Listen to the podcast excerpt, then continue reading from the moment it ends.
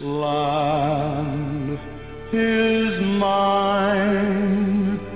God gave this land to me. This brave and ancient land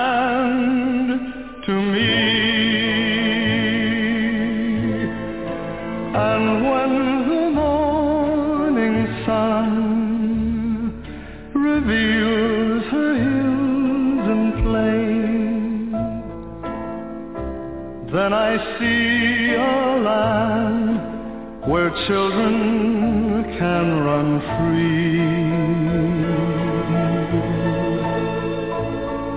So take my hand and walk this land with me and walk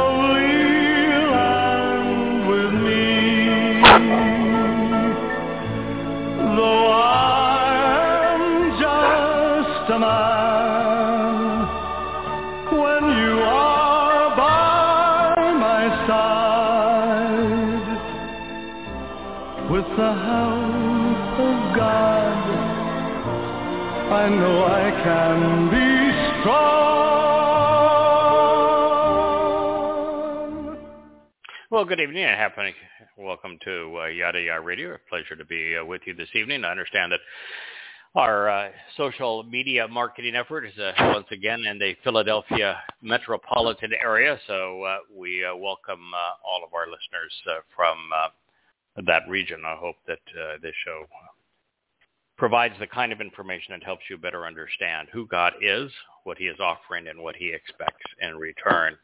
A couple of items in the news. Uh, you've probably noticed that the Wisconsin parade attacker, uh, this is a fellow that uh, drove a uh, uh, an SUV uh, into a crowd of uh, of uh, parade walkers. Uh, he killed uh, six people, injured uh, dozens of others. Um, one of the people he killed was a young child. Another, uh, uh, several were uh, were elderly. His name is uh, Darrell Brooks. I just wonder, since uh, Black Lives Matter has a conniption fit, if a uh, a white person kills a uh, a black person, why there is no plea? Why there are no protests or riots or courtroom uh, watches or media wringing their hands when Darrell Brooks uh, pleaded not guilty. He was, of course, uh, released on parole for uh, uh, aggressive uh, felonies, of violent uh, attacks uh, of uh, of others. So he's been a thug for a long time.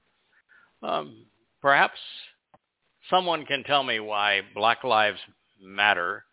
Uh, it doesn't matter if the black life is a thug and a murderer. Hmm. You know the answer to that one? No, it's a No. kind of a double standard, I'd say. Yeah. Yeah, just don't uh, care. We'll call it. We'll call Doesn't it fit their hypocrisy. agenda. Yeah, let's call it hypocrisy. Uh, I don't know if you know, but uh, in the last week, um, maybe uh, two weeks, in southern France, uh, a Neanderthal uh, cave was uh, was discovered that showed that you know science has been completely wrong on the interactions and the timeline between Homo sapiens and Neanderthals. It turned out they uh, actually got along splendidly. They um, hmm uh, cohabitated. They uh, uh, I, were able to conceive and bear uh, children together. Uh, they shared the same habitat, and they lived alongside one another for somewhere around 50 to 60 thousand Mhm. years. Mhm.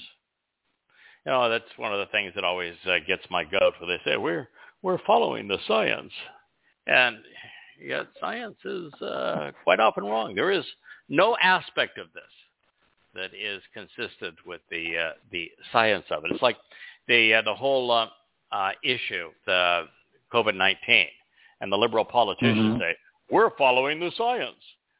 Would you please tell me uh, what science has to do with uh, uh, the depreciation of your currency when you deficit spend? Could you please tell me what science has to do with the trade-off between sexual ab- abuse, drug abuse, um, uh, suicide, uh, when you um, deprive people of their liberty and uh, and and deprive them of social outlets.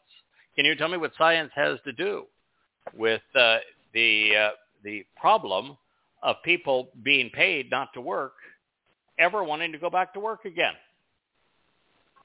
Do they understand how to make judgment calls, or is it strictly well, if you want less people in the hospital, uh, put a mask on everybody, uh, inject them, and uh, don't let them uh, do anything. And oh, by the way, shut down every business. Mm-hmm. Uh, it's an excuse for we're incapable of thinking. Now, now that uh, COVID has uh, run its course, we're right back to where I said we would be, which is that the mortality rate on uh, on COVID is uh, within the range of the flu. Uh, it is more contagious than the flu, certainly, but uh, the mistakes that we made are that a we didn't put on masks uh, early enough. Uh, that was what the Torah advised. B, we did not Mhm. isolate people, which is also what the Torah advised. The Torah says, you know, if you have a pandemic, get the people that are infected out of Away Dodge. from- Right. Yeah, and what we did is we did the single dumbest thing you could possibly do. We Put put 'em with them in the sick folks. hospital, which is where all the sick folks were. And then if somebody died of three different uh, comorbidities, if they happened to have COVID when they died, we called it a COVID death. And so we grossly inflated the number of people that actually died of uh, of COVID. Uh, there is almost nothing that we did that made any sense. It turned out not to matter in the end. Uh, there was no benefit with uh, shutting down people's livelihoods and businesses. There was no, uh, but there was a tragic consequence. We've screwed up the economy. We have uh, raging inflation. We uh, have supply lines that are so screwed up that if you go to the market, if you go to the home improvement store, the shelves are bare. You you want to pay for raw materials, they're two or three times what they uh, were prior to them screwing this up. And of course, suicide and uh, drug abuse, um, alcoholism are all exponentially higher than they were before we went into this. Uh, we did everything wrong. I don't know if it's just we me, Craig, but I'm any- catching made- about every third or fourth word you're saying right now. Uh, well, uh, I don't know if that's uh, Huh. uniform within the uh, the chat room, um, but we will uh, we'll say if in the chat room others say the same thing, that we'll uh, we'll try uh, we'll try something else. But typically, if I hang up and call back in, that does not work. All right, so uh, I've been talking about the Russian situation now for probably six weeks, and over the past six weeks, one of the things that I have found is that uh, what we're essentially doing is that we kicked a whole lot of sand in uh, in Russia's face. Let's call Russia Putin just because that seems to be fun to do. So we uh, we overthrew the popularly elected government government and started to bribe the the dependents, the unruly children that were uh, were there. We started to arm them. Then we talked about bringing them into NATO, and we uh, brought more and more troops and more and more arms into into the Ukraine. And then when uh, Russia responded, Putin responded as uh, Kennedy did during the Cuban Missile Crisis, and said, "No, no, no, no, no. Th- This is not appropriate. We do not want." Uh, Western weapons, NATO weapons, American weapons along our border. It's uh, it's not reasonable. Stop it. Uh, rather than being Kennedy and and the administration said, yeah, yeah, yeah, okay, so what you caught us. Uh, uh, you know, I understand you're responding to the missiles that we put in Turkey. I'll tell you what, we'll uh, we'll pledge that we won't invade Cuba. We'll pull our uh, missiles out of Turkey. You pull yours out of Cuba We'll avoid a nuclear war. But no, the numbskulls we have in Washington, the Biden administration says, no, I got a better idea. Let's spit in Russia's face. Let's say, heck no, we're not going to pull any of our weapons out. In fact, if they want more, we're going to bring more in. They want to become part of NATO, let them become part of NATO. We're going to do to the Ukraine what we did to Turkey, and we don't give a crap what you think. So let's go ahead and see how uh, World War III works. That's essentially hmm. what we're doing. We're just oh, yeah. unbelievably stupid. And and what's amazing about all of this is that the U.S. media is incapable of seeing this as uh, as a rerun of the Cuban Missile Crisis or the belligerence of our State Department, of our uh, NATO alliance, of uh, of this administration. I don't know how many times you can spit in somebody's face before uh, and and say, you know, na na na na na. Uh, we're uh, we're t- telling the media that if you hit us back, then uh, we're going to steal all of your toys. We're going to take all of your money. We're not going to do anything business with you anymore. If we taunt you into hitting us, then it's over for you. And how many? You know, the Russians are proud people. How much can they take of that before you give them no choice but to lash out, which seems to be the plan? That this administration wants to be a wartime president. It is uh, exceed, exceedingly sad what we have done and our inability to think. Now, I want to return, uh, and we're going to postpone for a couple of weeks our review, our conclusion of uh, the celebration of Yom Kippurim, uh, which we were uh, nearing the completion of Zechariah. We still had uh, Malachi to uh, to cover to understand the single most important day uh, in the history, really, of uh, the universe and of uh, of humankind, which is when Yahweh returns to reconcile his relationship with Israel and Yehudim. So we will return to that. Uh, I have been translating what is now chapter 10 of the third volume of an introduction to God. Um, the uh, prophecies about the Torah uh, and what the prophet had to say about Yahweh's Torah, uh, beginning in the 30th chapter of Yashaya, and we're going to run into the 41st and into the 42nd. And so I'd like to pick back up where we were. And, and the reason for this is it does such a marvelous job of explaining where we are. And by we, where Yahweh's people are, where Jews are relative to God, what God's perception is of his people, and where they need to get to, where they need to go, what they need to understand if they want to be among the remnant that is celebrating his return on Yom Kippurim or among the vast majority who will rue that day. So I don't know if there's anything more important to God's target audience than what he has to say in Yeshaya 30, 41, and 42. Um, because if you don't come to appreciate how much God despises rabbinic Judaism and rabbis specifically, if you aren't capable of understanding that, uh, then there is no hope for you to establish a relationship with Yahweh. Mm-hmm. So I want to reprise where we were. Uh, uh, we went a little past this, but let's kind of go back to uh, Yeshaya 30, 12, and 13, and we'll take it from there. Uh, God okay. says, and, and, at this point, uh, Yahweh is the speaker, and he says, and as a result, therefore, here and now, this is what the set apart one of Yisrael says. Because you reject and despise this particular message and these specific words, while instead relying upon extortion, control, the mistreatment of others, for unjust gain, and you rejoice and depend upon it, so likewise shall be it for you. This is a tough medicine. God mm-hmm. is saying that Judaism is extortion. that it's a control mechanism, that it is mistreating his people. And if you look at the Haredim in, in Israel, uh, they are parasites. They are dependent upon handouts from the government. These handouts were developed because uh, Netanyahu needed the ultra-Orthodox Jews to be part of his coalition to become prime minister and to stay as prime minister.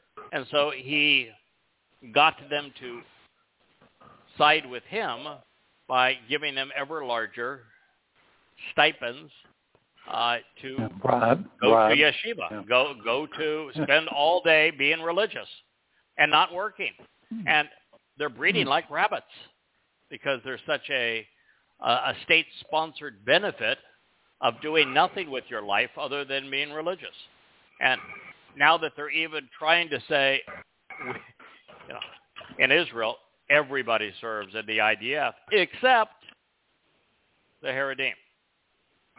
Hmm. Now there are some, but very few. And some Haredim work, but relatively few. They're just a net parasite. And God says, so they're extorting his people. And when we look at the earnings of rabbis, they make almost three times more than the average cleric. And it's because they have a fee for everything. And they control much of Israel. You can't be part of, of immigration to Israel without their blessing. And their determination of who's a Jew or not goes way beyond who was your mother, by the way, and that's not Yahweh's test, but that's theirs. But it goes way beyond that. It's, is there an ultra-Orthodox rabbi who will endorse you? Because they don't want anybody coming to Israel who isn't ultra-Orthodox because it will dilute their political control over the country and therefore their ability to side with um, others to form a government where they receive these concessions. So God views Judaism. He's talking to his people. And he says, as a result, therefore, here and now, this is what the set-apart one of Yisrael says. Because you reject and despise this particular message and these specific words. Which words? Yashaya's words. Yashaya from beginning to end is based on only two things. Judaism and the politics of Israel are reprehensible, an abomination to God. And those that adhere to the political and religious mandates of Israel are going to be annihilated by God. And the second uh, part of that is that Yahweh is returning. He's returning with Dowd.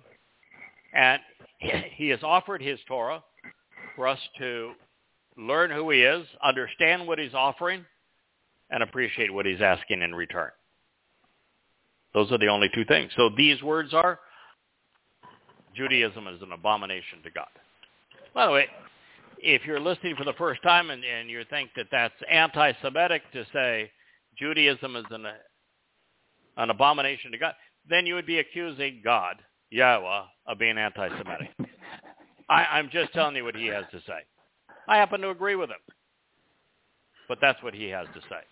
And God can't be anti-Semitic because it would be Shem is the His own name. And Yeah, he, uh, hardly. he is very proud of his name. His name is Yahweh. One of the biggest problems he has with Judaism is they completely ignore his name. In fact, they've written it out of their lives and out of their religion. So God goes on to say that Judaism is extortion.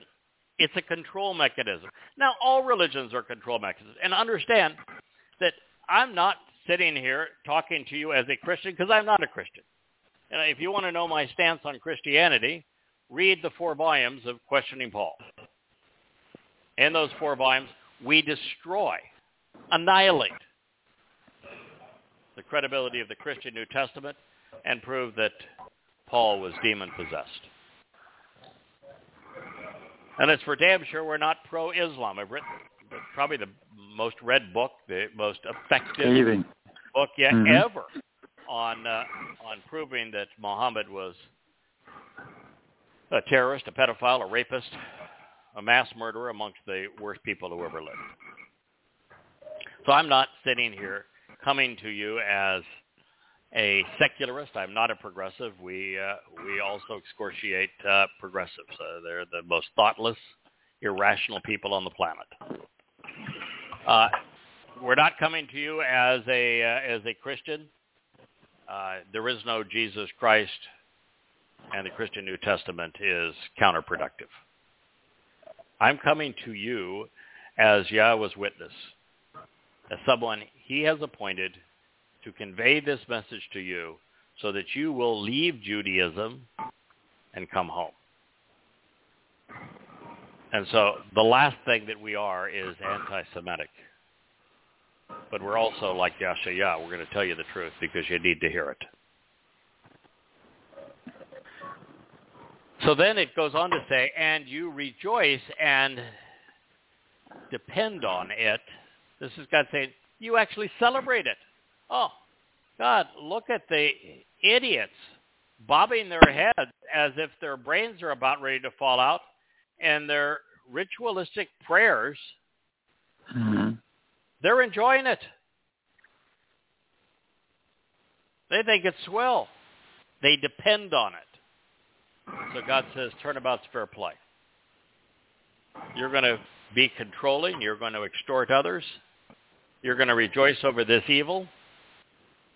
I'm going to slather you with it. This is your sign. Wear it. Then he says, this depravity, ha ewon ha zeh, this specific failing, this guilt, this iniquity, and its consequence, shall result in the likes of a breach, which is a weakness about to collapse, and an elaborate defense mechanism, which will suddenly and unexpectedly come to be fractured, fall, and crash down, crippling in an instant. So, you know, one of the things that's really interesting about rabbinic uh, Judaism, uh, particularly with the uh, the ultra orthodox and the Haredim, they completely isolate their stooges. The idiots that believe them are in an intellectual ghetto. You know, they have kosher phones that don't have internet access. They can't even call hope, uh, helplines when uh, the rabbis prey on little children. Mm. They are completely in the dark because of the control mechanism that has been placed on them by the rabbi. And we're not trying to save them, not trying to awaken them. If you're Haredim, just be miserable all by yourself. For those that know it's wrong and you're looking for right, we're happy to help. But from God's point of view, it is pure depravity. And what the Haredim do is that they assign people that they think they can trust uh, to attack, to slander those like myself. Now, there aren't a lot of, of us out there, so we're quite a target. God says we're going to be a target. And so they will do everything they can to slander us so that any questioning Jew that's listening to this message will reject it not on its merits, but based upon their misappropriation of it and their slander. And so that defense mechanism, arguing in essence against the one source of valid information about who Yahweh is, when he's returning, what he's offering, and what he's asking you of you to be part of his covenant. They're, God says it's going to collapse, and it's going to come crashing down on them in the blink of an eye, in an instant. So this is co now. You are co here if you are a Jew. It is the laken result of having antagonized Yahweh by having misled and abused his people for far too long. Because the Israelites have come to prefer their political and religious leaders, their heritage and culture, even identifying with their long history of suffering, over trusting Yahweh, they have brought this upon themselves. At the beginning of, uh, of this presentation, which we began at the beginning uh, last week, I uh, Mhm. warned uh, uh, those who would listen that if you are Jewish, you wouldn't much like what you're going to hear. And yet rejecting this message, spurning it in hopes that it'll all go away, isn't going to change anything. The malfeasance of the rabbis is deeply entrenched. They have been in control and in a position to extort Jews, gleefully taking unfair advantage of their brethren for 20 centuries. But fortunately, we don't have a lot of time left. We are within now in the early months of 2022. We are just over 11 years away from Yahweh's return. And prior to that time, it will come crashing down. What they have done uh, will be done to them, is what God's saying. Of that, there is no question. Sure. So- yeah. Only one remains. Are you going to be standing beside them and be buried along with them? God hasn't got a single prophecy wrong, not one in 3,450 years. Not one. And I can assure you he doesn't have this one wrong either. JB, I think it's your uh, your microphone that has a whole lot of background uh, noise that's uh, uh, that may be a problem for our listeners. Uh, Yahweh Okay. has called today's Jewish leaders, particularly rabbis, awo, uh, depraved and perverse, and he compares this failing to a breach in an elaborate defense mechanism which is on the verge of collapse. He even warns you that their demise will come suddenly, unexpectedly, without warning. Uh, actually, he didn't say without warning, did he? Hmm. He said it's going to come unexpectedly for them, but you were just warned. So you can't say it's without warning. God just told you it's going to happen. The grand edifice of Judaism is fractured and will soon fall. Then God reveals that as Judaism's defenses are shattered and collapse, there will not be a single artifact artifact of the religion left unscathed. Nothing to be found among the fragments of the religion. Not even a shard to remove fire from a hearth or to scoop so much as a drop of water from a cistern. The nine candle menorahs will be gone. You won't find anything. No stars of David. No Talmuds. They're all gone. For thus, says Yahweh, the set apart one of Yisrael, had you changed your opinions and altered your beliefs to return, you would have been freed, finding tranquility and compassion. And you would have chosen your own fate, which is to be delivered from harm's way and saved, Yasha, in a most favorable and in a whole lot quieter circumstance. And by trusting and relying, you would have been strengthened and empowered. However, most of you were unwilling to consent. So God said it's all there for you. All you had to do is walk away from religion and politics. It's the first condition of the covenant. It's the first thing Yahweh asked Abraham to do. Long before he was even Abraham, as he was Abram. The first thing God said to do is walk away from your country, from the family of man, from your society. And he, of course, was walking away from where? From Babylon. Babylon. Yes. hmm Oh, by the way, what is the name of the Talmud that uh, Jews revere? Babylonian Talmud. Yeah, I thought so. Yeah. Woulda, coulda, shoulda, but didn't. Is essentially what God is saying here. You had all the opportunity in the world. You do. If you're listening to this program, you have the option of choosing Yahweh over the rabbis. You will lose nothing and gain everything in return. Sure, you'll have a bunch of Jews that are going to, religious Jews that are going to try to slime your reputation and attack you and call you all sorts of disgusting names. But the very fact that they do that to you for having chosen Yahweh tells you you don't want to be part of them.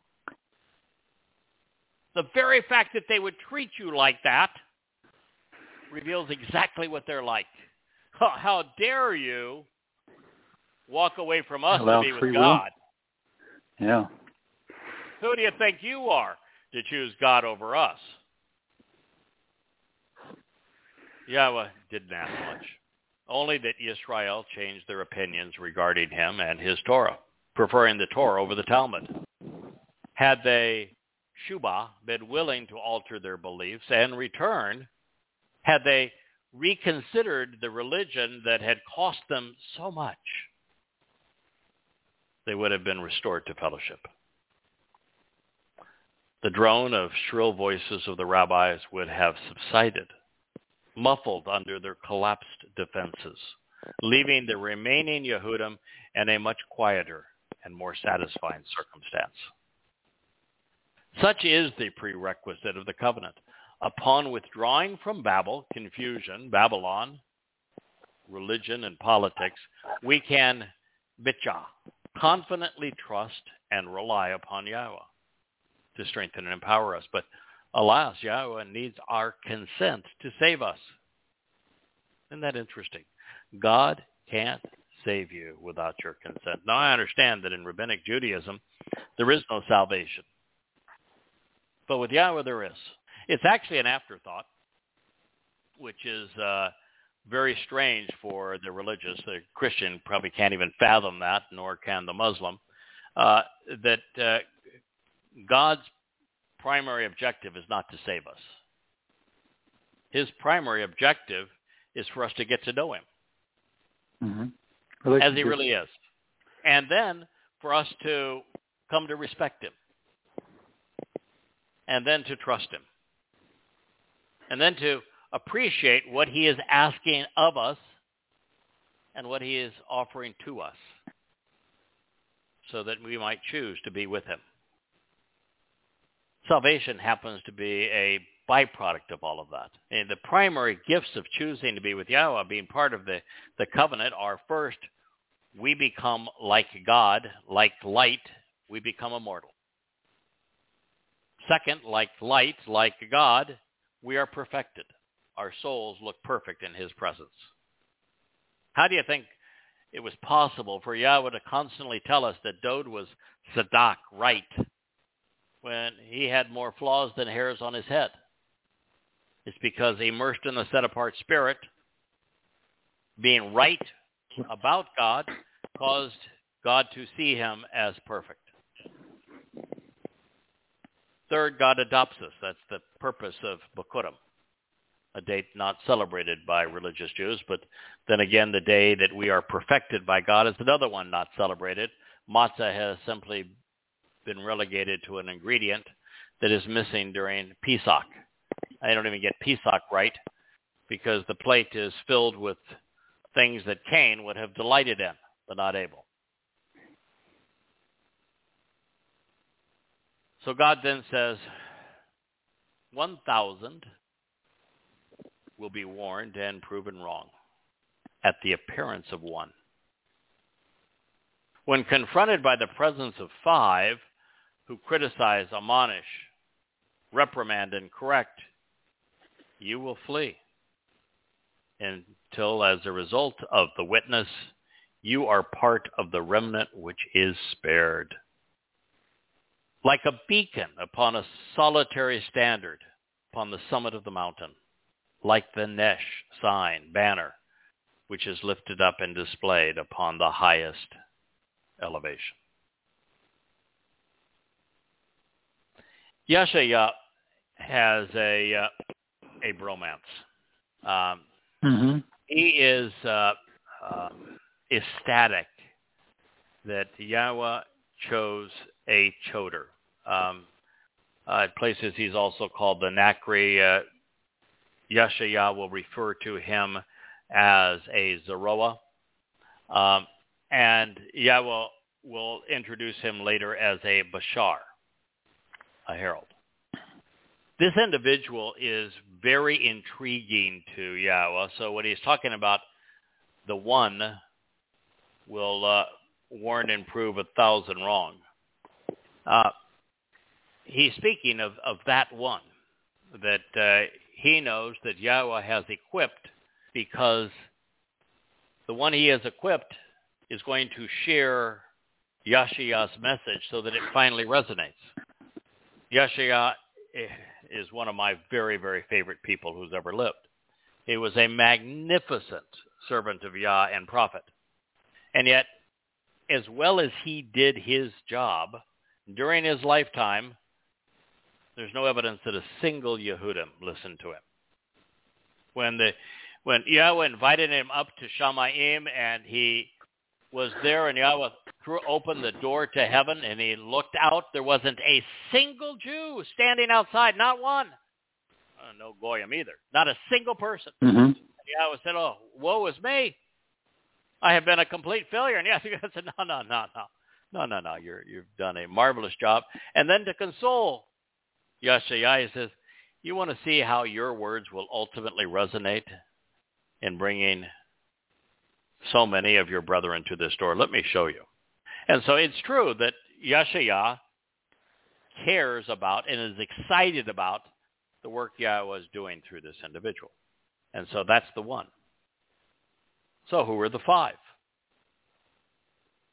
Who are the five voices? Well, I think they include Moshe, sharing the Torah, hmm Dowd, singing the Mizmor.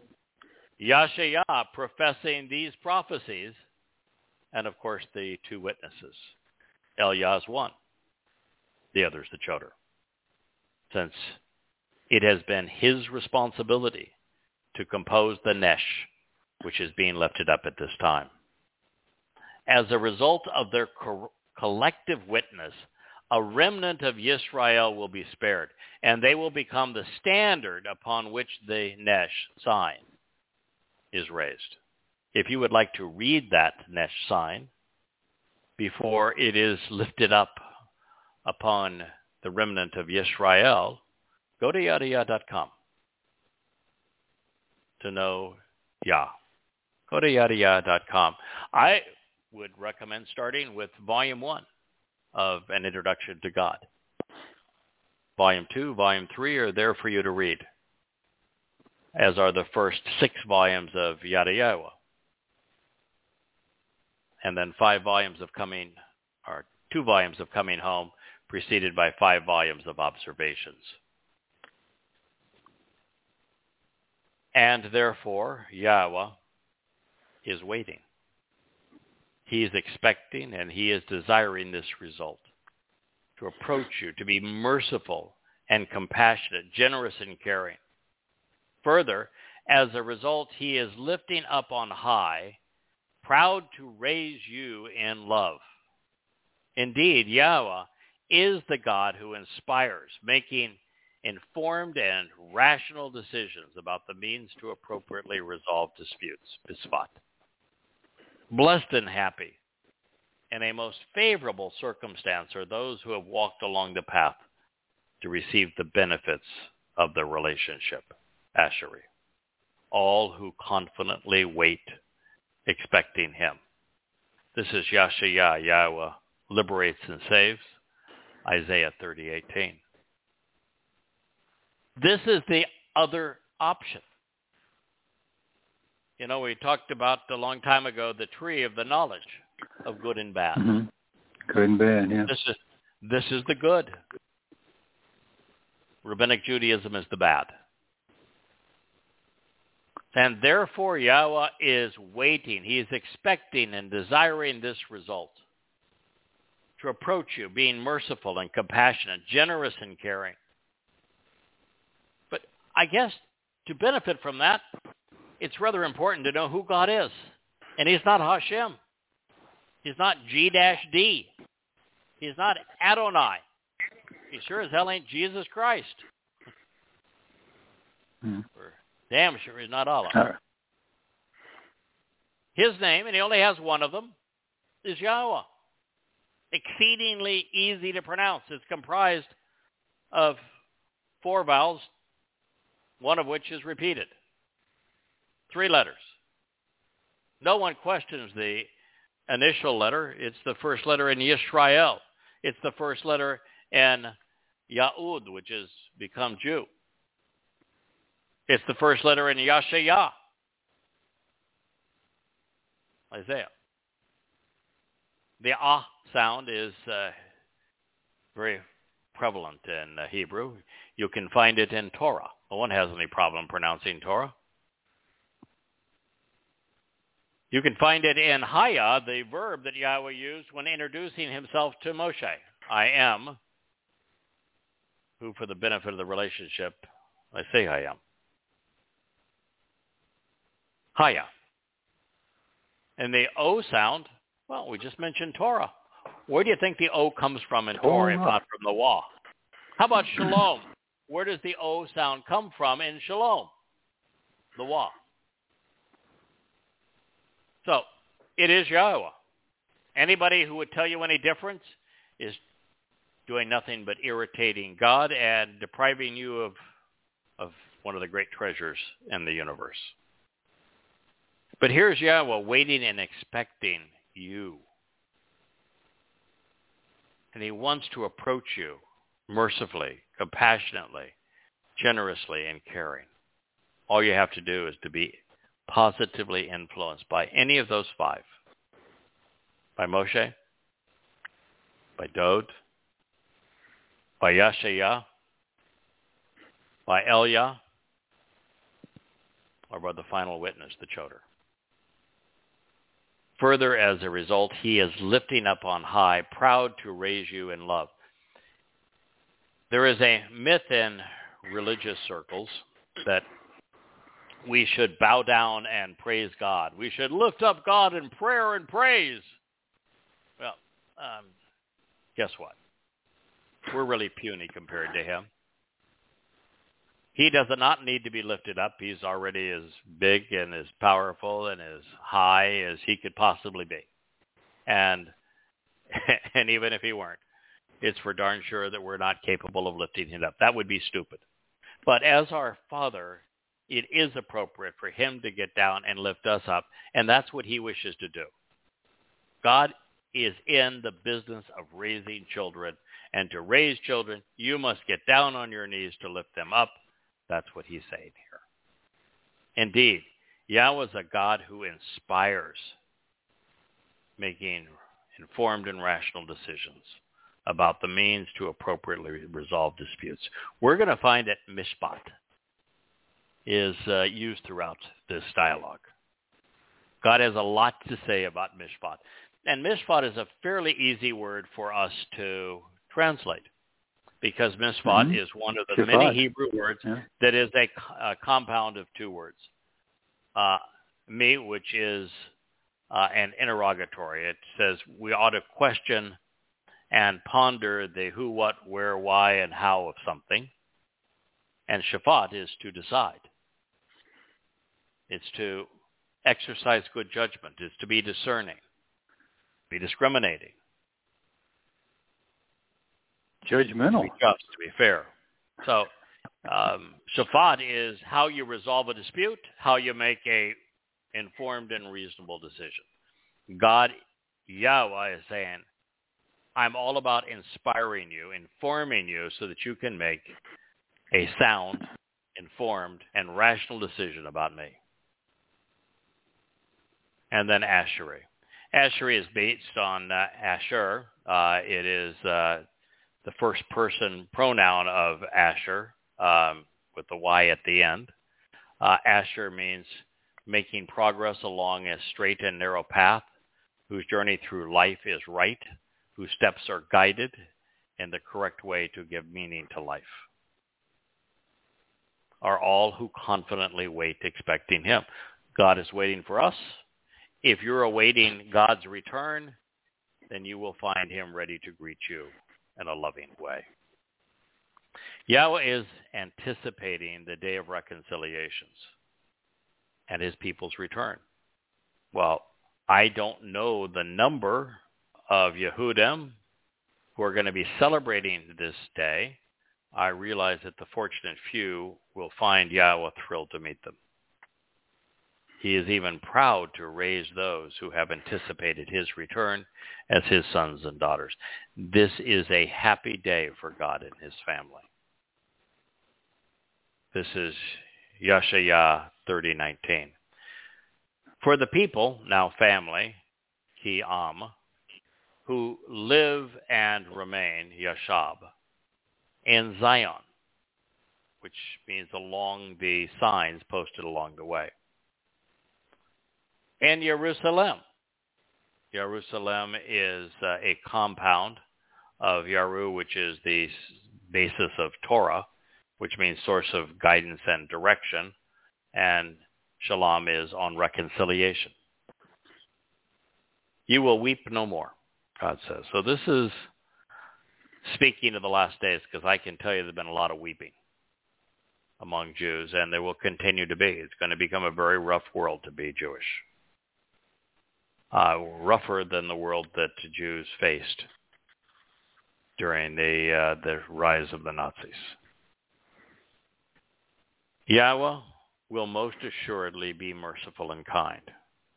Man will be abusive. God will be kind to you. At the sound of your announcement and call for assistance. As soon as he hears it, he will answer you. God's not hard to please. Reach out to him. Tell him you want his help. And then seek it by studying his Torah and prophets. Get to know him. Get to know what he is offering and expecting in return. Make an announcement that you want Yahweh to be your Savior. And he will respond. It's good to be a Zion. Uh, Zion and Zionist, it's uh, God clearly is a Zionist. Zion means signs posted along the way. After all, it's Yahweh who placed them, and he placed those signs along the way between his son's home, the Messiah's home, Dowd's home, David's, and his home, mistakenly called the temple. Now, I'm 10 minutes or so ago I mentioned that Yahweh needs our permission to save us. And here mm-hmm. we find an affirmation of that. The moment we announce our intent to rely on him, he will respond mercifully, yeah. yep, and generously.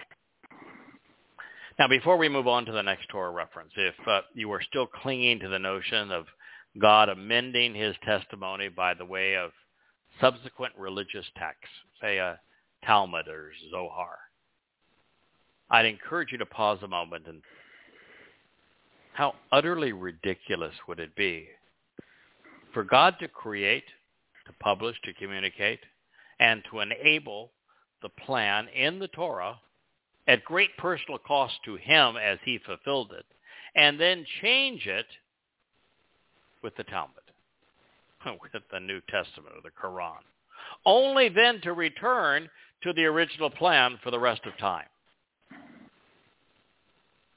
If you have a rational answer to that question, send us a letter. at this point, um, quite honestly, I wanted mm-hmm. to turn to the 42nd chapter of Yashaya because in the fourth verse we'll find the prophet speaking of inheriting uh, his uh, Torah. However, the pronouncement Yahweh is making begins much earlier, way back in the 40th chapter It's all one discussion that leads to a crescendo. So let's begin there as Yahweh or Yashayah was shown uh, the events which will precede Yahweh's return. And he is returning with his son, with the Son of God and our Messiah. The fellow's name is Dowd, David. In these words, Yahweh is asking us to speak out and address his people so that Jews reconsider their political and religious beliefs. This is now Yashayah 41. This is an amazing journey that God's going to take us on, so be prepared. Choose to change your thinking and relent, and you will be comforted and consoled. My people, promises your God. Yehudim, Yisrael. Yisrael and Yehudim. Full stop. Those are God's people. Yep. You know, as a goy, we can partake of the Torah and accept the covenant and attend the mikra. God has a very specific provision and say that there's one Torah for for Yehudim and for Goyim. There's one covenant for both. One set of covenant. annual invitations to meet with God for both. So we as Goyim can become part of God's family. Equal footing with Yehudim. So long as we do what Yehudim were called to do, which is to observe the Torah. But when God speaks of his people, he is speaking of Yisrael and Yahudah. Full stop.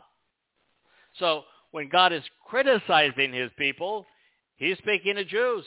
And if he's talking about their behavior vis-a-vis him, their response to him, he's talking about Judaism. It's not that he doesn't care about Christianity. He has a lot of negative things to say about Christianity. He has a lot of negative things to say about Islam. Despises those religions. But neither Judaism, excuse me, neither Christianity nor Islam have been as hurtful to Jews as has been Judaism. And so God is mostly interested because it's his people in criticizing Judaism. So choose to change your thinking, my people.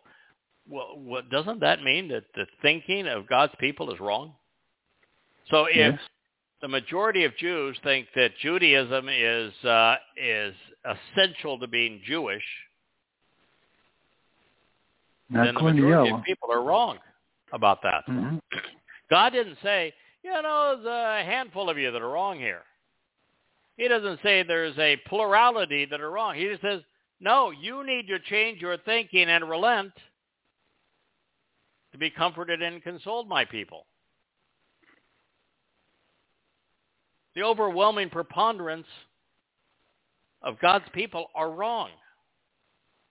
Well, so are the overwhelming preponderance of Goyim, but God doesn't care as much about the Goyim. No. It's not to say that as a Goyim you can have a wonderful relationship with Yahweh. I do. And it's not to say that a Goyim can't be used mightily with Yahweh. I am. So are you. But the fact of the matter is that God has always been and will continue to be focused on his people. They are his priority. Goes on to say, speak from the heart, exercising good judgment unto Jerusalem. He wants us to speak openly and candidly. Now, I'll Leb, some would just say, well, I speak from the heart, and the heart is the seat of emotion. Well, then you don't know Hebrew mm-hmm. very well. Because in, in ancient Hebrew, the Leb, heart, was not the seat of emotion, but the seat of judgment. The liver was the seat of emotion. And so by saying speak from the heart, he's saying speak while exercising good judgment unto Jerusalem. Make an announcement to her, summoning her by reciting to her that indeed her battles will be finished and completed. That has not occurred, has it? This is a No. prophecy of Yahweh saying that when I return, her battles will be over. Why? Because Yahweh is going to wipe, wipe out her enemies. be a little bit careful there. Because while God's going to exact that, according to God, public enemy number one of his people, rabbis. Very, hmm That's whom the wall is going to fall on. So make an announcement to her, summoning her by reciting to her that indeed her battles, her time of enduring the presence of armies, and her military campaigns will be finished and completed. The key verb there, of course, is kara. Kara is the basis of mikra. The Mhm. mikra in the plural are the seven invitations to be called out of this world and to meet with God. Those seven mikra do not include Purim. They do not include Hanukkah. They do not include Rosh Hashanah. And the most important day for us, not the most important day for Yahweh, is the day that religious Jews ignore, making it nothing more than a missing ingredient for Passover, and that would be matzah. Hmm. It is chag matzah, of which Passover is part. It's not that matzah is, or the lack thereof, is part of Passover. It's Passover is part of matzah, as is Bikurim, which is a day that religious Jews don't celebrate either. And of course, the most important day to Yahweh, Yom Kippurim, the day of reconciliations, religious Jews have inverted so that it's a day of affliction. The opposite of God's intent. Make a pronouncement to her, summoning her, reciting to her. Call out an invitation to her, proclaiming this by reading to her that indeed her battles are over. The consequence of her missing the way will be pardoned through restitution, causing her to be accepted, regaining favor, because she will obtain from the hand of Yahweh a double portion for all of her errant and mistaken ways. Yeah, Israel is God's example, and they've been a really, really, really bad example. And God said, "Okay, you've uh, you paid for uh, what you have done. Now, get your act together.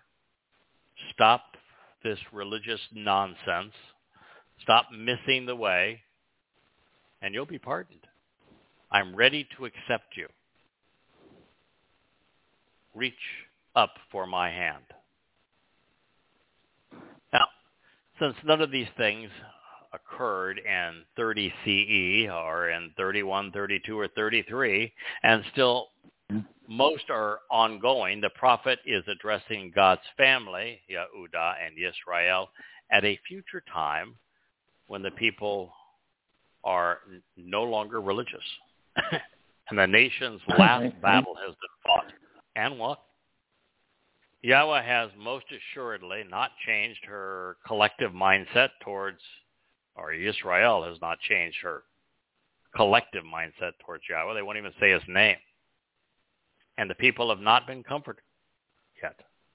Her battles continue, with the worst occurring right after Yosha's departure in 33 CE, both at the hands of Rome.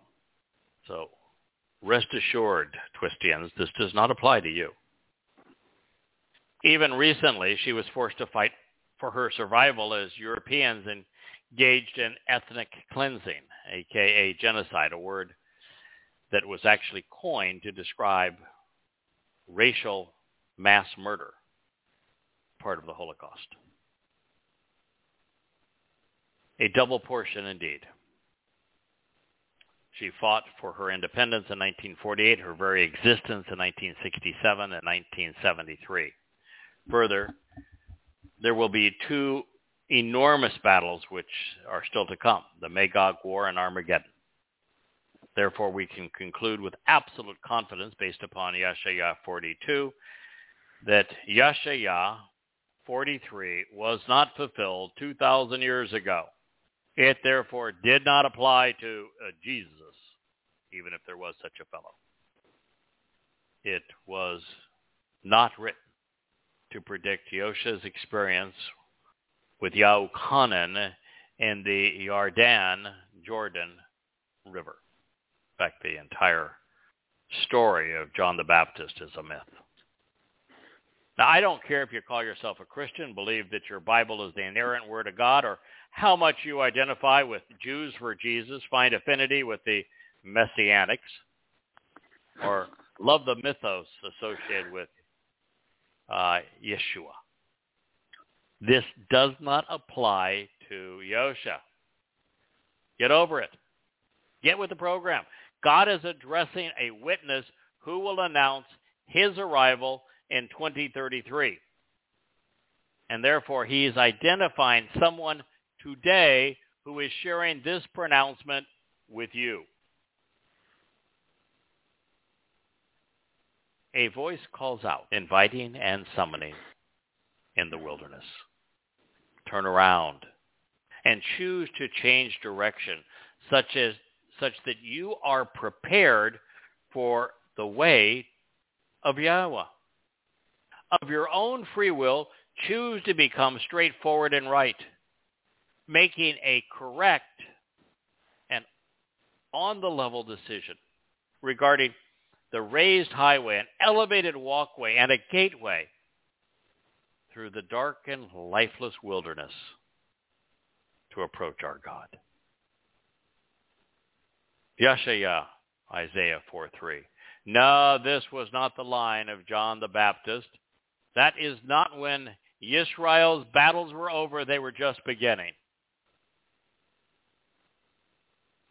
No, this is a voice speaking to you today, sharing the revelation found in Yashaya. A voice calls out, inviting and summoning in the wilderness. Baha Midbar in a desolate and lifeless place where the word is questioned. Turn around.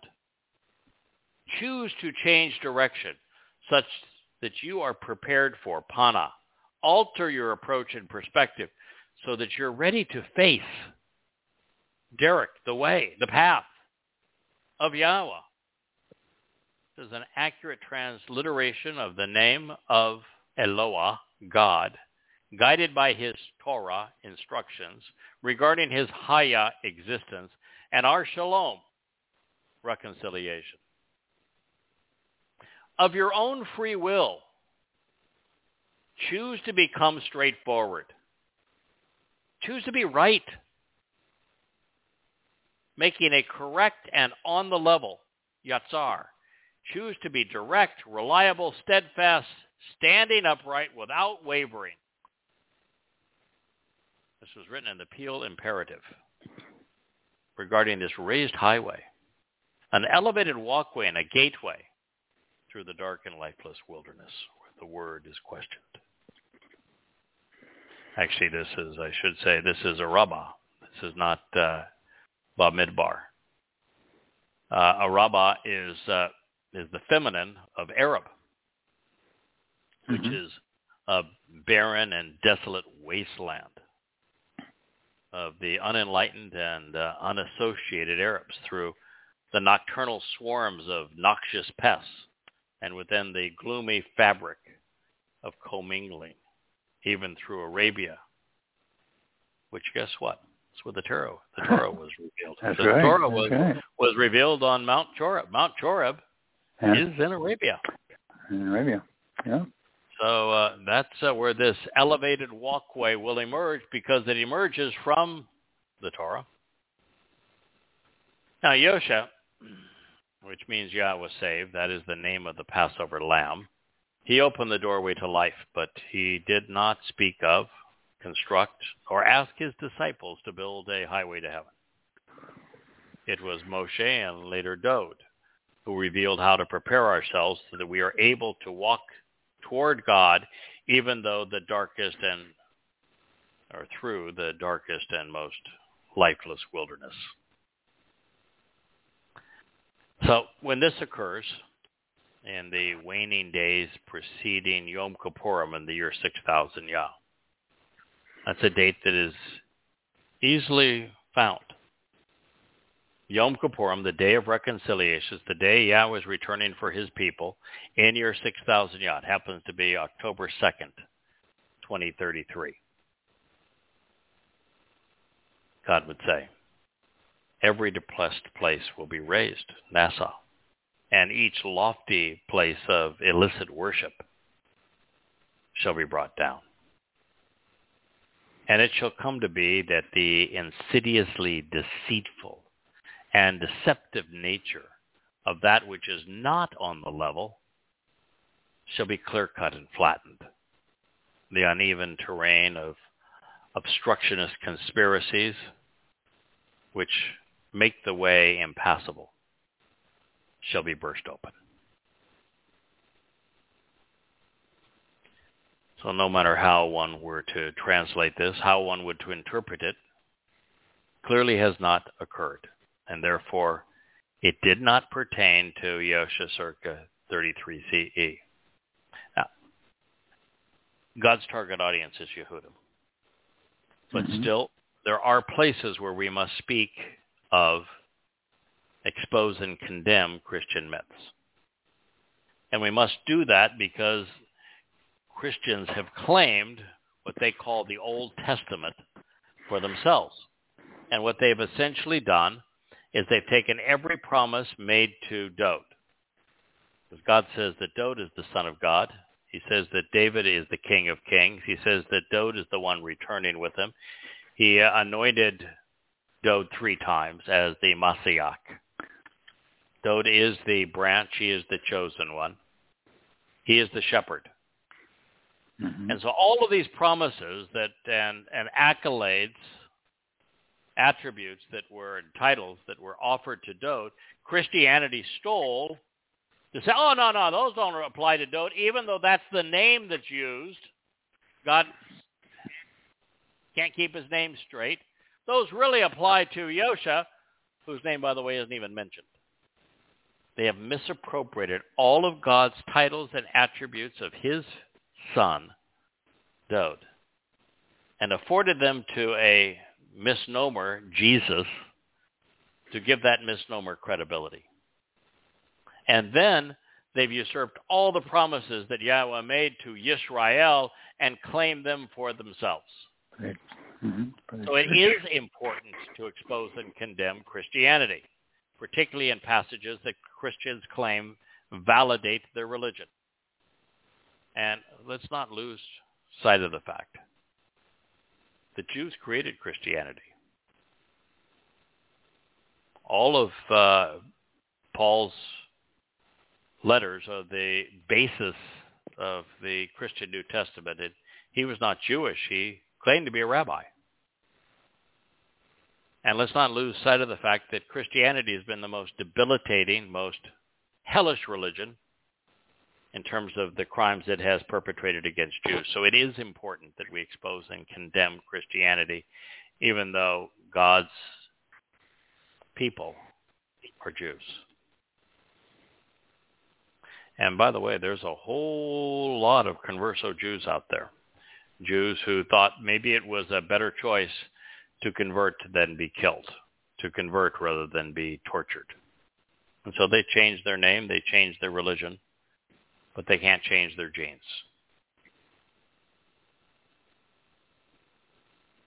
On Yom Kippurim, the Day of Reconciliations, October 2nd, 2033 at sunset, guess who is coming to celebrate the Mikra? Then the glorious presence of Yahweh will be revealed, become openly known. And the good news is that every living creature will see him all together at the same time. This is true and reliable because the mouth of Yahweh has spoken it. Yeshaya 45. You know, in the 13 principles of rabbinic Judaism, there isn't a single one that says Yahweh is God's name. There isn't a single one that says Yahweh is the one that is returning.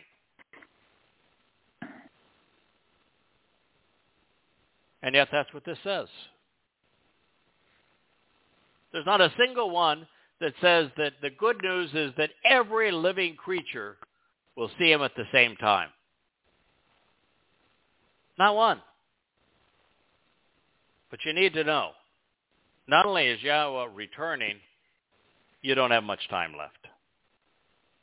He is returning on Yom Kippurim and 6,000 Yah, which on our Roman pagan calendars is October 2nd, 2033 at sunset. This is true and reliable. God has never gotten a prophecy wrong, and he's not going to start on this one.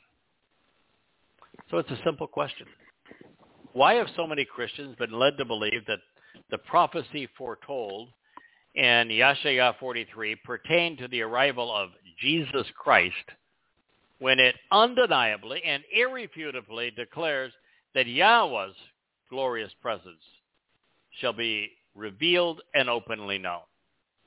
How is it that when only a few thousand living in Yahudah saw Yahusha at any one time, Christians have managed to ignore the fact that this prophecy is fulfilled only when every living creature will see the glorious appearance of Yahweh the world over at the same time. And since the Christian Gospels say otherwise, why would anyone believe them? Especially with their mythical accounts of John the Baptist. Oh, by the way, so if you're wondering, how is it possible that everyone would see Yahweh at the same time? Because Yahweh is coming back as undiminished light. Man will have so destroyed the planet by this time you won't even be able to see the sun through the muck that is stirred up from a nuclear winter, from an asteroid strike, from uh, from World War. It's going to be hellish out there. And then Yahweh is going to come back brilliant, more brilliant than the sun. And so, yes, his presence will envelop the earth, illuminate the earth and everyone mm-hmm. will be able to see him at the same time.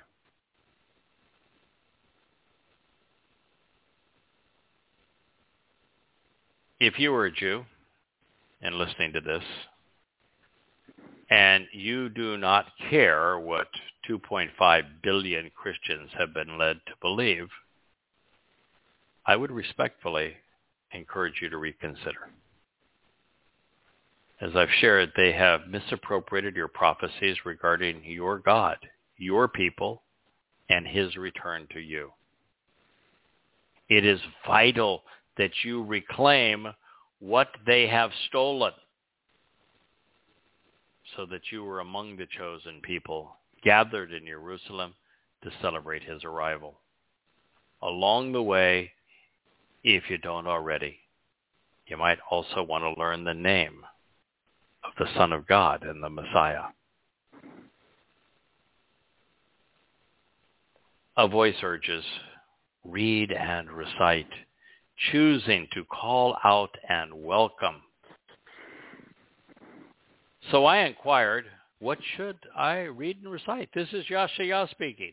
So a voice mm-hmm. urges, read and recite, choosing to call out a welcome, kara. Of your own free will, issue an invitation. And so Yeshaya says, so what should I read and recite? The good news to every living being because an animal is an abode akin to grass. And their entire benefit is like the flowery nature of an engraved plaque on the on a shining memorial on the field in the open and broad way and the abode likened to grass withers, the flowery aspect of the engraved plaque on a shining memorial, which is with its written inscription, loses its vitality and fades because it is disdained as foolish. All that occurs when the Spirit of Yahweh blows away the forgettable and the forgotten. Insightfully and unexpectedly, the people are an abode akin to grass. Their abode of grass withers and it shrivels up. The flowery written inscriptions on the memorial plaques at grave sites are disdained as foolish as they fade away. But the word of our God stands forever. Well, that being the case, there was no reason for a Talmud, no reason No. for a Zohar, no reason for a. Quran or a New Testament. It is our it is essential to our well-being that we know where God is returning, know when and to whom. And we should ponder who he is bringing with him as well. Upon the elevated and exalted mountain, Zion, or it says ascend, Zion, the signs posted along the way, proclaims the good news for you to approach. I didn't know it as I was translating this initially, Mhm. but God is repeating a word. This is now the fourth time he's used it. Bashar. Bashar is almost always translated flesh in uh, English Bible renditions. Its primary meaning here happens to be, though, is a, a herald proclaiming good news, is someone making a positive proclamation, somebody publishing and announcing a message is the primary meaning of Bashar. As we make our way through this, Yahweh is going to say that he has chosen and supported a Bashar, a herald. And now we know what that herald is going to be proclaiming because Yahweh has told us all the way through, including that it is upon the elevated and exalted mountain, which is Mount Moriah, Mhm. that we should ascend. And there are signs posted along the way, which the herald is proclaiming to you. And it's all there for you to approach Yahweh. Powerfully and with authority, choose to raise your voice, bringing the news, making the proclamation. Bashar again. Mhm.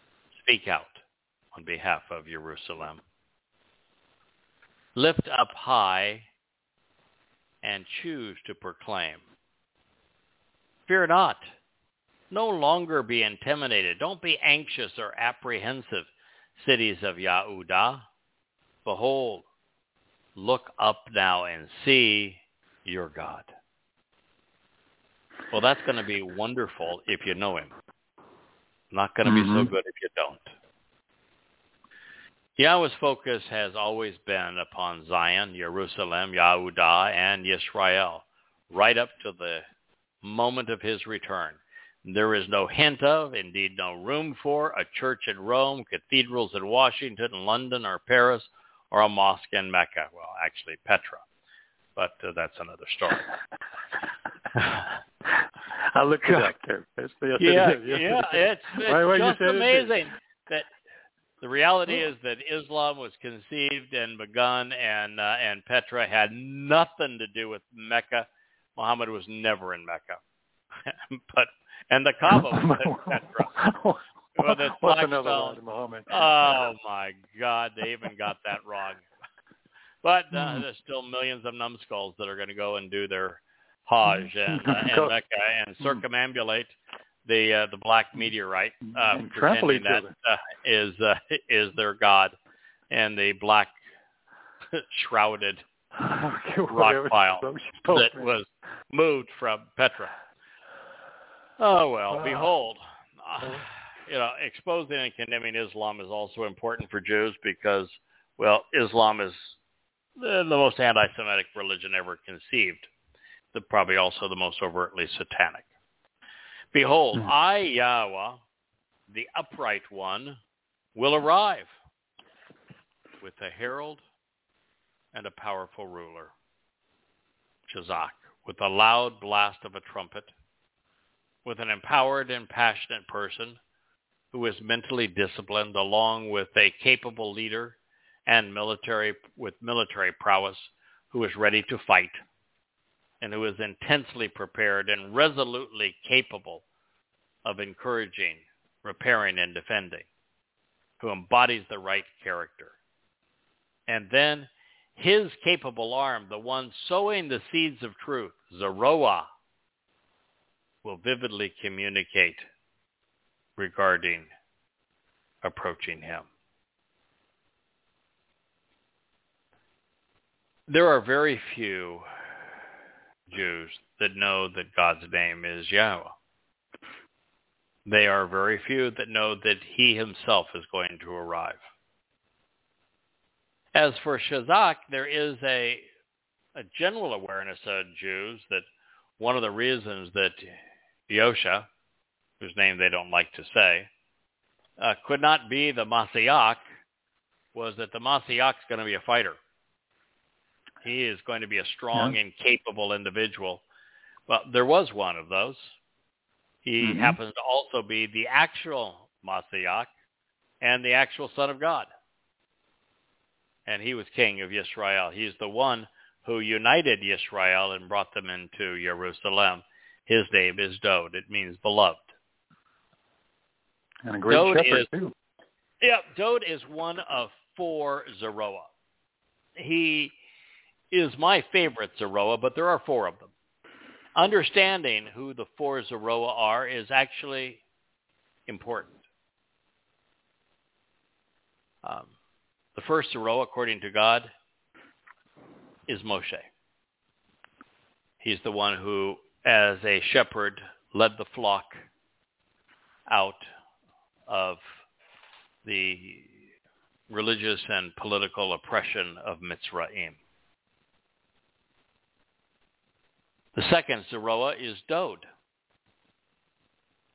the Masiach and Son of God. He is also the shepherd of Yahweh, assigned to care for Yahweh's flock, who with a very strong arm served to protect Yahweh's people.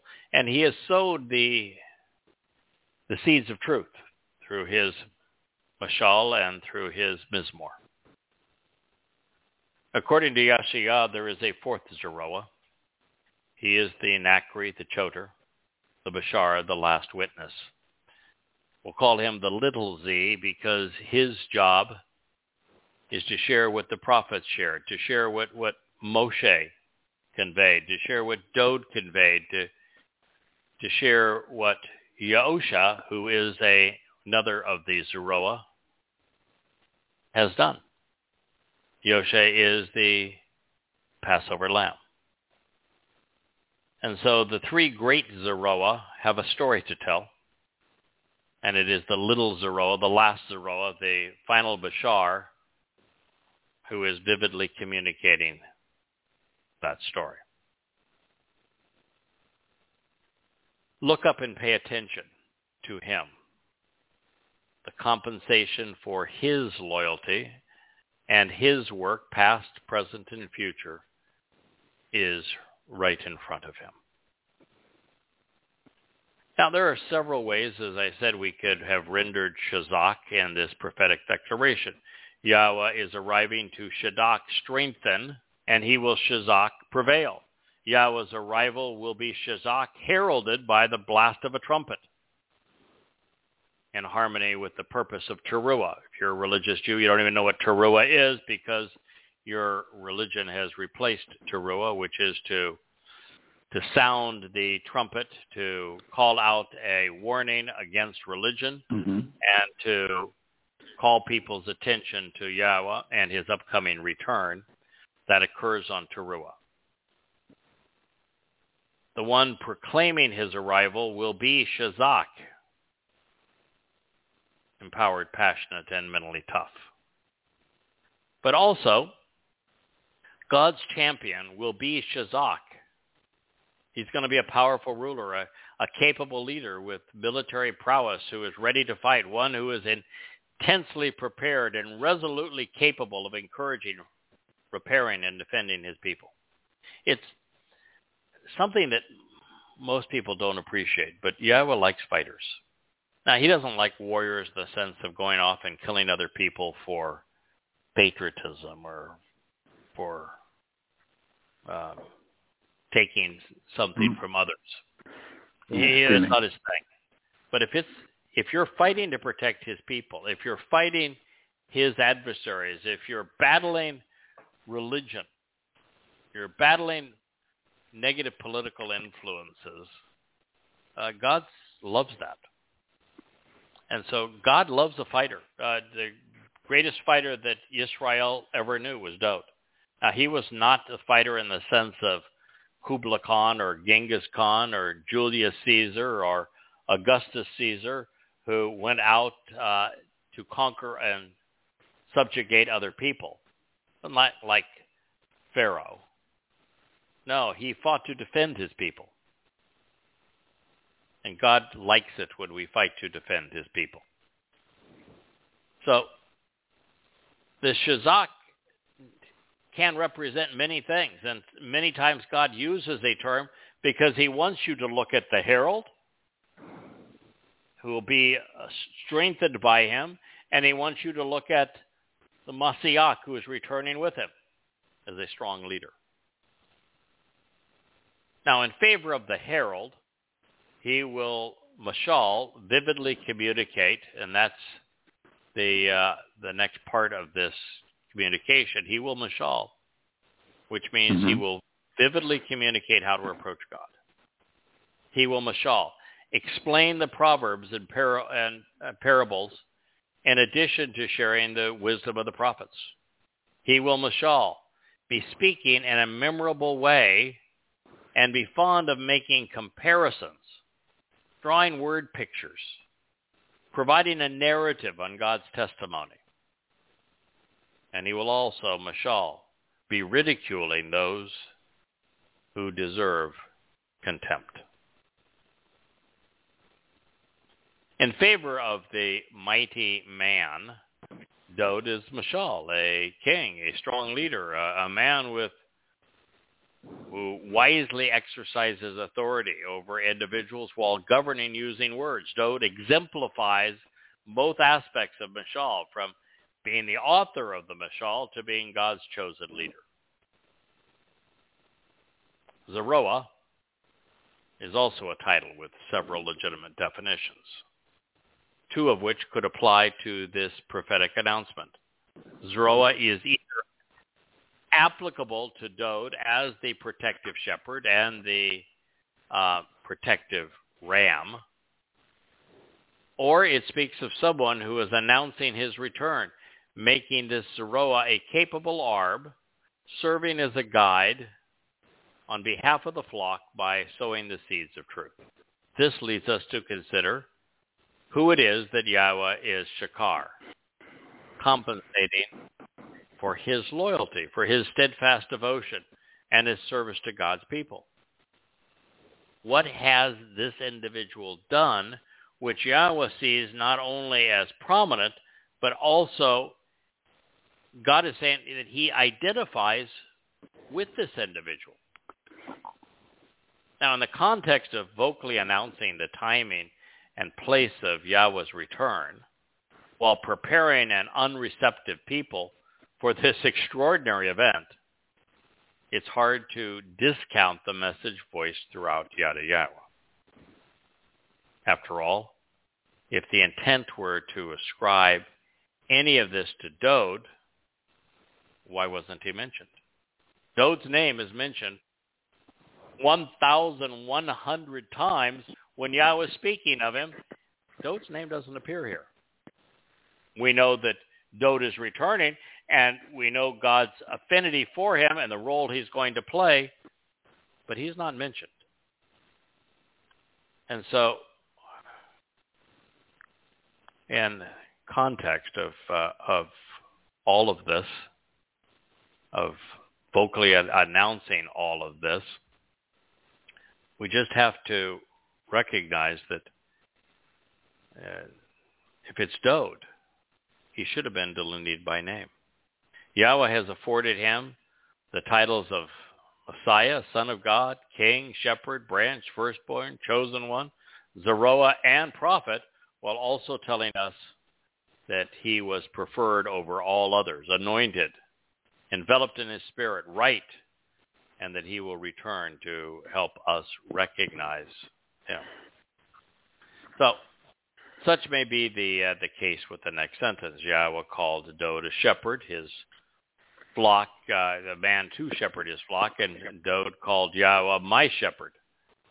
So God has strong and capable arms, and he selected for Zeroah to serve his people. Yes, we know that after the announcement has been made by another uh, voice that Yahowah will return with Dowd. So it's time to get down to business. But are God and King gathering and shepherding the flock, or are they delegating this opportunity to another covenant member?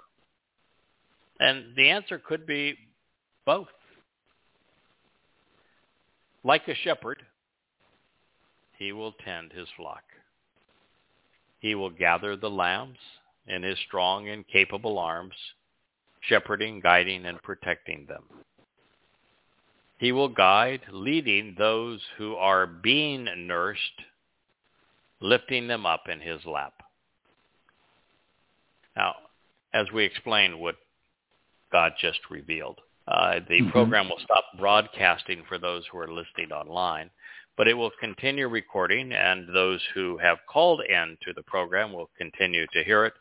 And of course, 99% of our listens are through uh, the archives uh, and podcasts, so you'll have the opportunity to listen to the program. Uh, should you not be able to hear what we're going to say as we close out over the next few minutes. So as we enter the thousand-year celebration of Sukkah, camping out with God, there will be distinctions between individuals.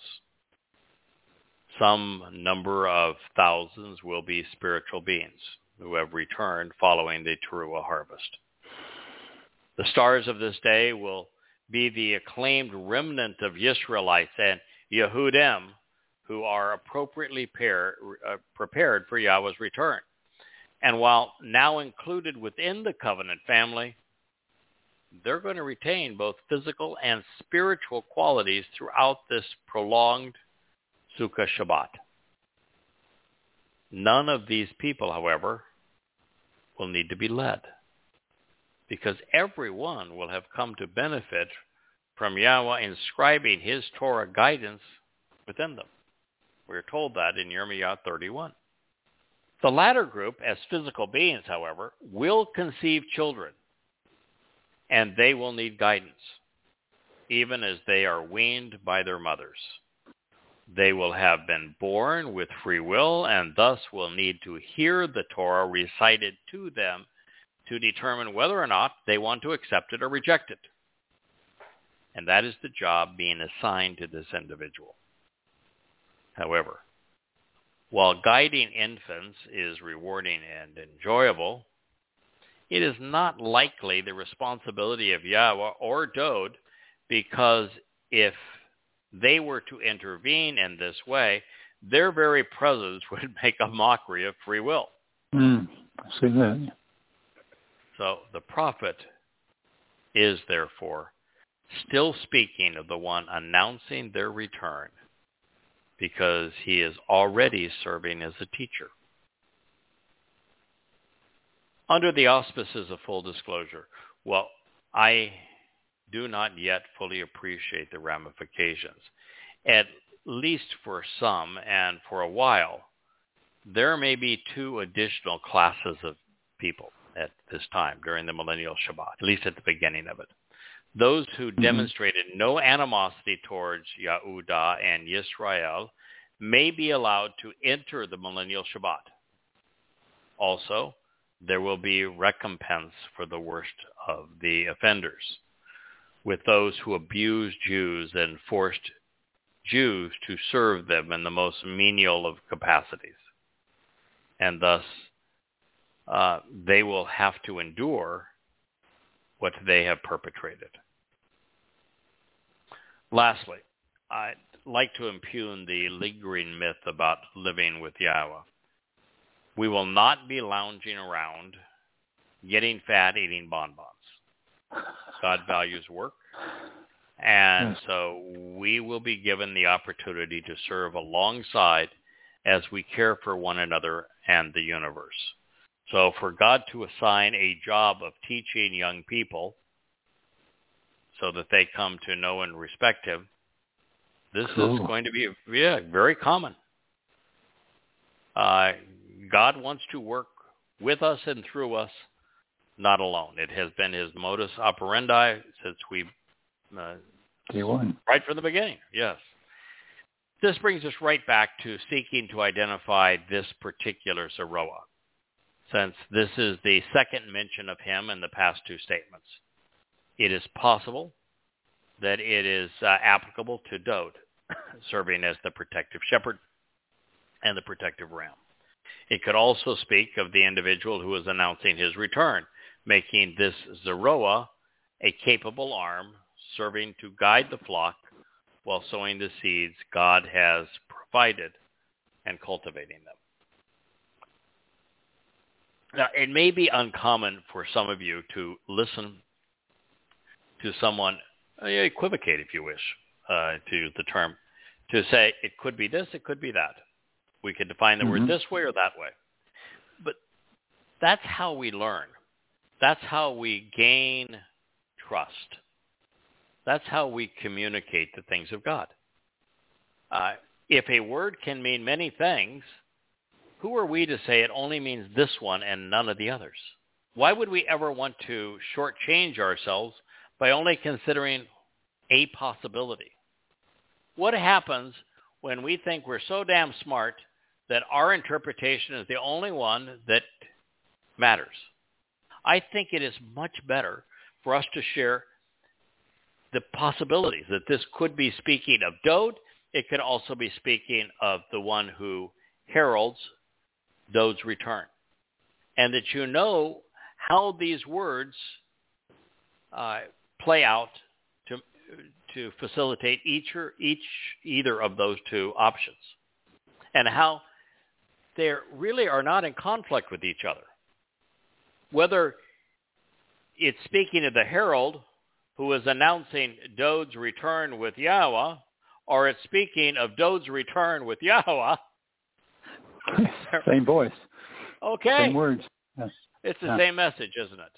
But it Uh, is yes, sir. healthy. It's healthy for us to share openly how we derive the meaning of these words, what the options are, and how they can be interpreted. God wants us to think. You know, he's not looking for an idiot that does what he's told. Any idiot can do what they're told.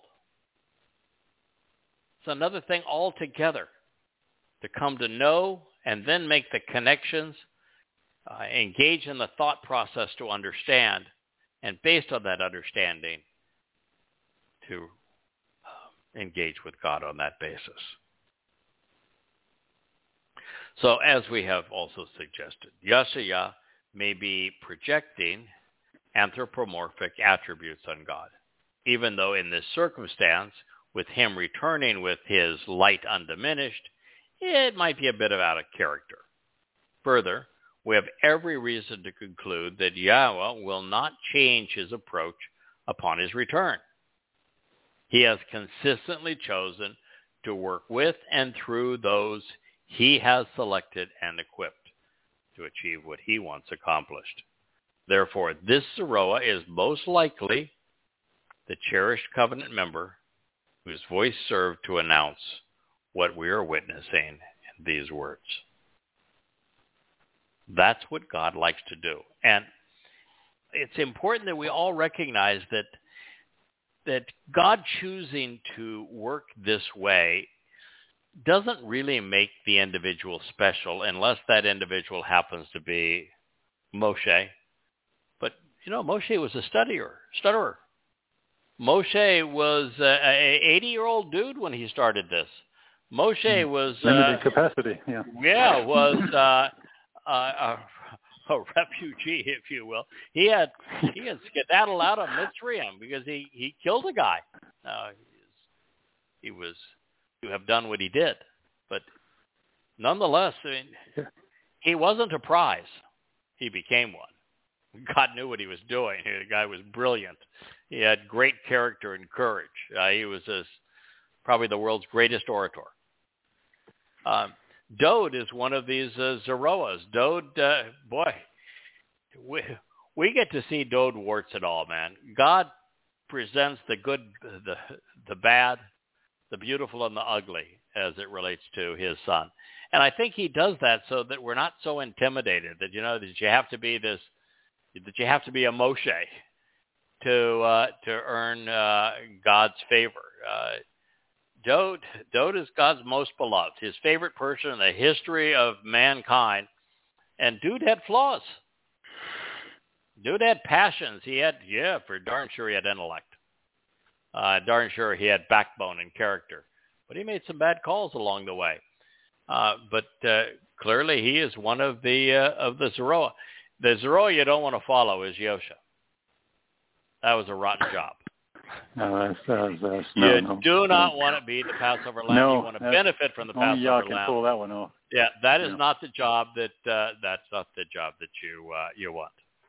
Uh, the easiest of these jobs by far, long hours in a chair uh, translating and studying, but the easier of the four Zoroa is is to read what the other Zoroa said, to contemplate what they did, and convey it to Yahowah's people in such a way that it resonates with them, so that they will choose to capitalize on what the Zoroa have provided, which Yahowah is conveying through them, and they will become part of his family. So it is the it's the little Zoroa that's got the uh, the cush job amongst uh, these four. Clearly there have been four.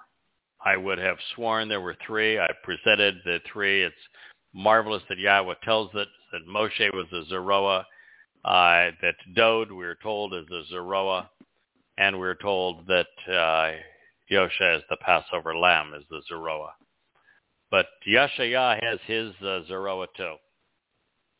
And, and so clearly there are four.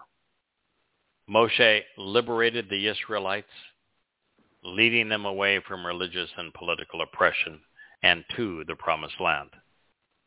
He was also the voice of the Torah and the conduit for God's greatest gift.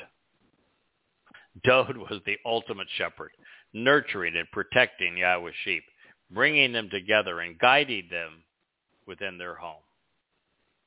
Yosha served as the Passover lamb, opening the doorway to life. And as we know, Yashayah spoke of a fourth and final Zoroa who would call God's people home.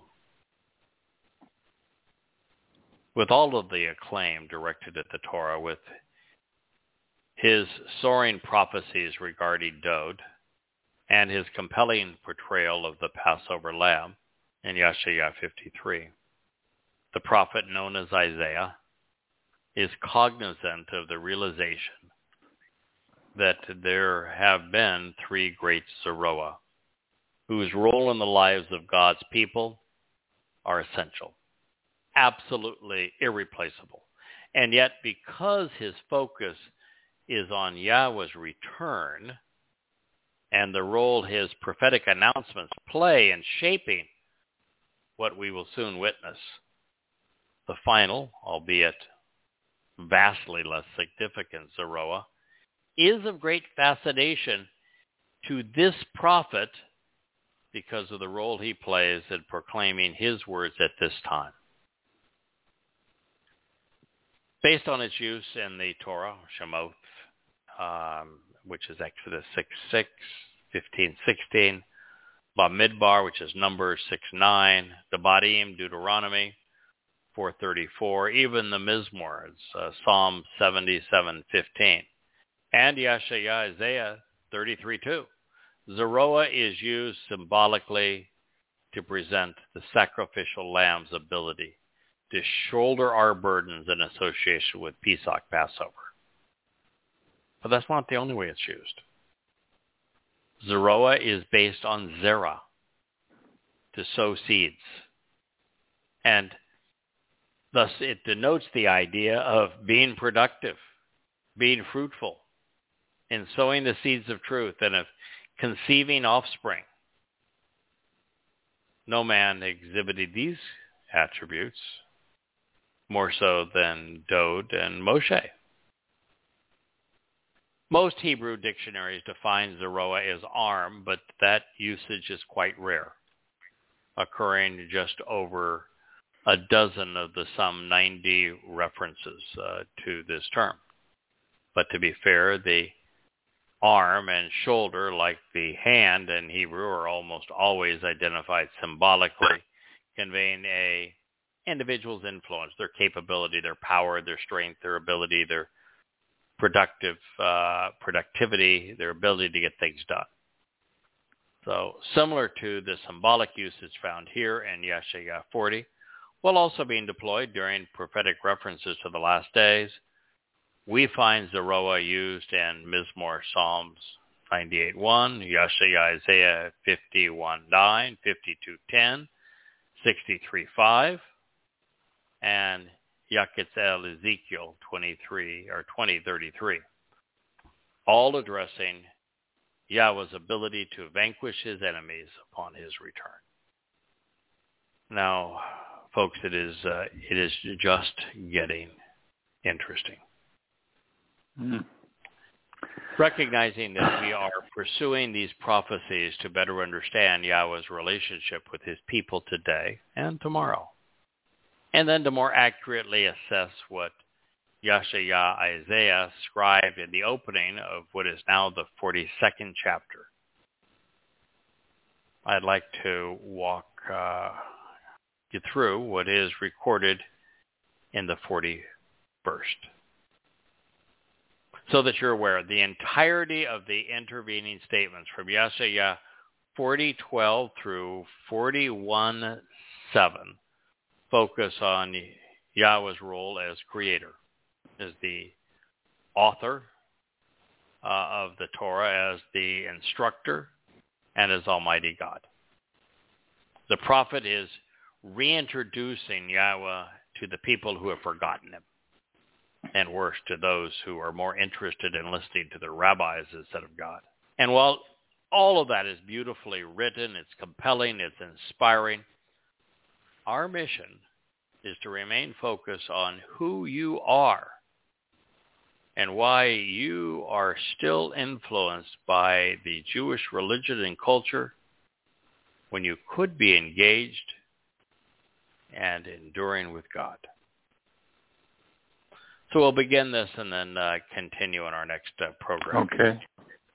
You are Yisrael, individuals who engage and endure with God my co-worker, Jacob, who is rewarded in consequence, whom to show the way to the benefits of the relationship I chose and tested as the seed of Abraham, my love.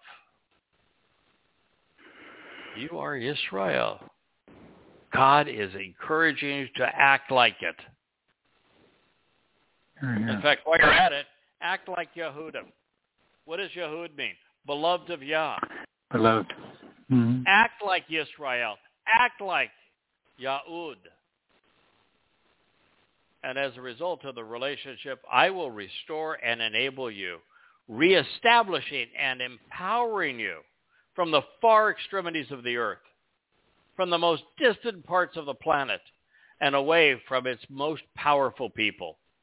I will call you out at that time reading and reciting an invitation to meet and to welcome you individually and to say to you, you are my coworker.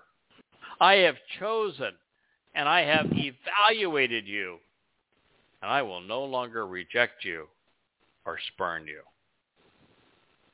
Yeshaya 4 9. Wow.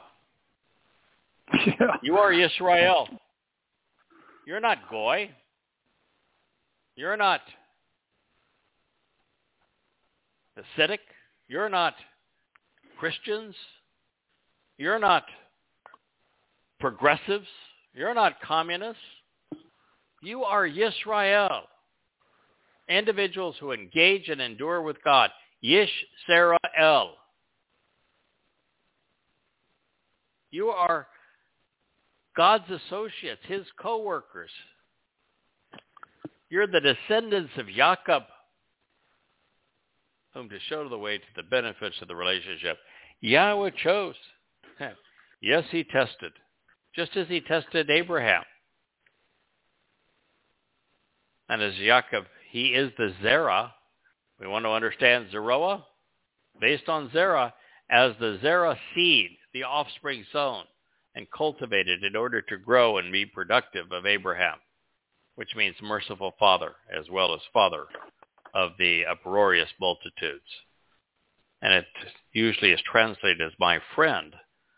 And it's not bad thing to have uh, your lover be your friend. Always your friend. But Yeah. but the fact of the matter is, ahab means my love. yeah. Listen, I have a tough time with Abraham. I, Abraham did some really, really, really crappy things, and he never does or says anything that's particularly brilliant. He is he's the opposite of Moshe and of Dowd, who are brilliant, have character, are you know, just these inspiring individuals. Uh, Yashaya inspires me. Uh, Abraham doesn't, but God loved him, and you know he uh, he, And he walked away. He, Yeah, he, he- he did did everything walk that the mitzvah and- says to do. He did it. Yeah, and I think that's part of the the deal here is that hmm if you're willing to walk away from Babylon, from the confusion and intermixing of uh, of religion and politics, and away from your your country and your culture and the family of man to God, that uh, He'll meet you right there and walk with you all the rest of the way to the promised land. And because it's so rare that someone will do that, God is excited when they do it. And there was something about Abraham's persona that God loved. And, you know, it could be by default that he was the only one willing to do this, only one willing to listen to God in this way. And to his credit, he passed the test. Now, for us, it's an open book test. The test is not hard. So this goes on to say that as a result of the relationship, Asher, I will mm-hmm. restore and enable you, reestablishing and re-empowering you. This is Chazak again. This is God saying to Yisrael, you are my people, and despite everything you've done, I am going to reestablish you. I'm going to re-energize you. I'm going to restore my relationship with you. That's why it's called the Day of Reconciliations. And I'm going to call you and help you and restore you and reestablish you from the far extremities of the earth,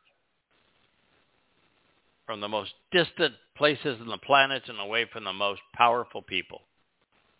Why? Because you're spread out all over hell's half acre. Well, uh, I, I, think it's also because of the, it's telling you they're in America. They're Yes. with the most powerful country in the world. They, obviously, they speak English, and they're on the other side of the earth. I mean, this It's is a pretty- prophetic announcement as well. Yeah. I mean, Yes. Yeah, I think that the uh, that most of this points right to the United States, which is where Mhm. 42 percent of of Jews live. And it also tells you the time because they were not there before. You know, now he's it has to be this time. Yep. It has to be And this voice. he would not have used voice. Kara, that I'm calling out to you, Yeah, reading if they and were already reciting there. his invitation to you, if he wasn't Kara going to meet you during the Mekra, based on Kara, mm-hmm. of Yom Yom Kippurim. Kippur. Yes, agreed. And I'm going to say to you, you're my coworker. I have chosen and evaluated you, and I will no longer reject or spurn you. Wow, what a promise. What a word. What a thing to take yeah. me told. You've just received an engraved invitation from God. Are you going to answer it? Respond, respond. Please. Why don't we pick it up uh, here uh, next week, uh, Kirk? Uh, we've Yes, uh, sir. We're we're a little we're about halfway through uh, this uh, uh, this chapter. Um, it is such a beautiful presentation of where God's people are today, why they're in this mess, who Yahowah is, why he is calling them away from rabbinic Judaism, um, what the consequence is of, uh, of being religious, what the consequences of changing your approach and attitude, and listening to Yahowah, coming to know him, and then what's going to happen on the day of reconciliations on Yom Kippurim, and what role this Bashar plays in trying to awaken God's people so that they're open to his return and ready for his return, anticipating his return, and therefore um, able to be included within his covenant family when God returns. So it's really saying, here is where you are. Here is where I'd like you to be. Let's see if we can uh, make that happen. Um, so there's very few things we could focus on that are more pertinent to God's people at this uh, at this time.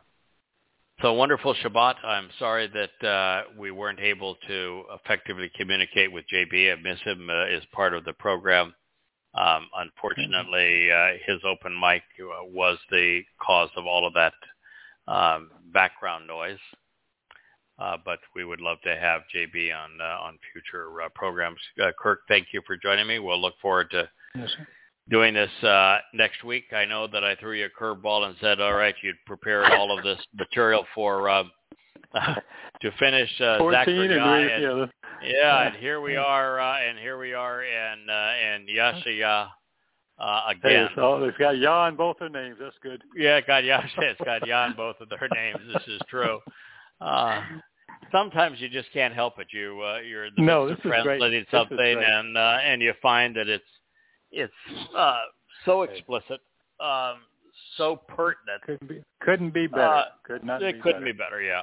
So, uh, it's, and part of uh, of doing this is that when you really come to know Yahowah, and come to understand who He is, and again, what He is asking from us, what He's offering to us, how the covenant and the which is the bereth and the mikre, the invitations, uh, work collectively, and how they are both presented in the Torah, God's teaching and guidance.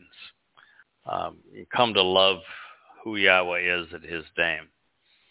There's an understanding that permeates who you are, and it empowers you to speak extemporaneously, to uh, to um, to share God's message with his people in a very uh, dramatic way, if you will, a compelling manner, um, a manner that encourages God's people to to think, and uh, and just sometimes our passion for what God says dictates what we're going to share next, and that's really Yeah, where we good, have been. Good plan. Yeah, and you know, I uh, as I think many of the uh, of those who are part of this know it. Um, before the sun rises here, uh, yeah, I guess that's uh, before six uh, and Atlantic time. That's uh, 2 a.m. on the uh, the left coast. We're sitting Mhm. in this chair, translating and thinking, contemplating about what God said, uh, and it's we come to the end of the day, it's hard not to want to share what we learned uh, each and, and every day. And, and this has been an extraordinary week for learning. And so that's part of the, the thrill of doing this is to be able to share with the family what we have learned. So happy Shabbat to Sure. one and all, and enjoy this uh, time. We will uh, we, we, most of uh, of um, the Introduction to God Volume 3 is already available at the yadayah.com site, uh, and we will uh, get the rest of it. I think in uh, in about two weeks, I'll have the rest, which will include this particular chapter. Um, but it's a uh, all three of those books, uh, Introduction to God, Volume 1, 2, and 3, are extraordinary reads, um, perfectly suited uh, for anyone who is interested in coming to know who God is, what he's offering, what he's asking in return, I don't think there's a better place to start.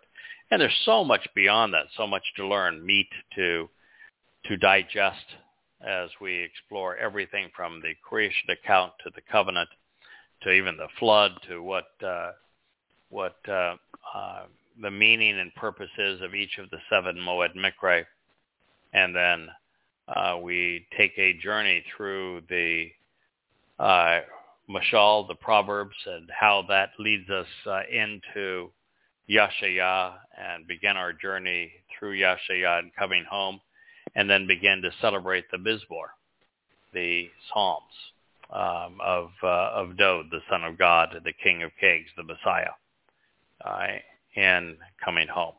There's a lot to learn. I, I don't even know how many pages of information, but I think we're we're uh, coming up on 21 or 22 new volumes.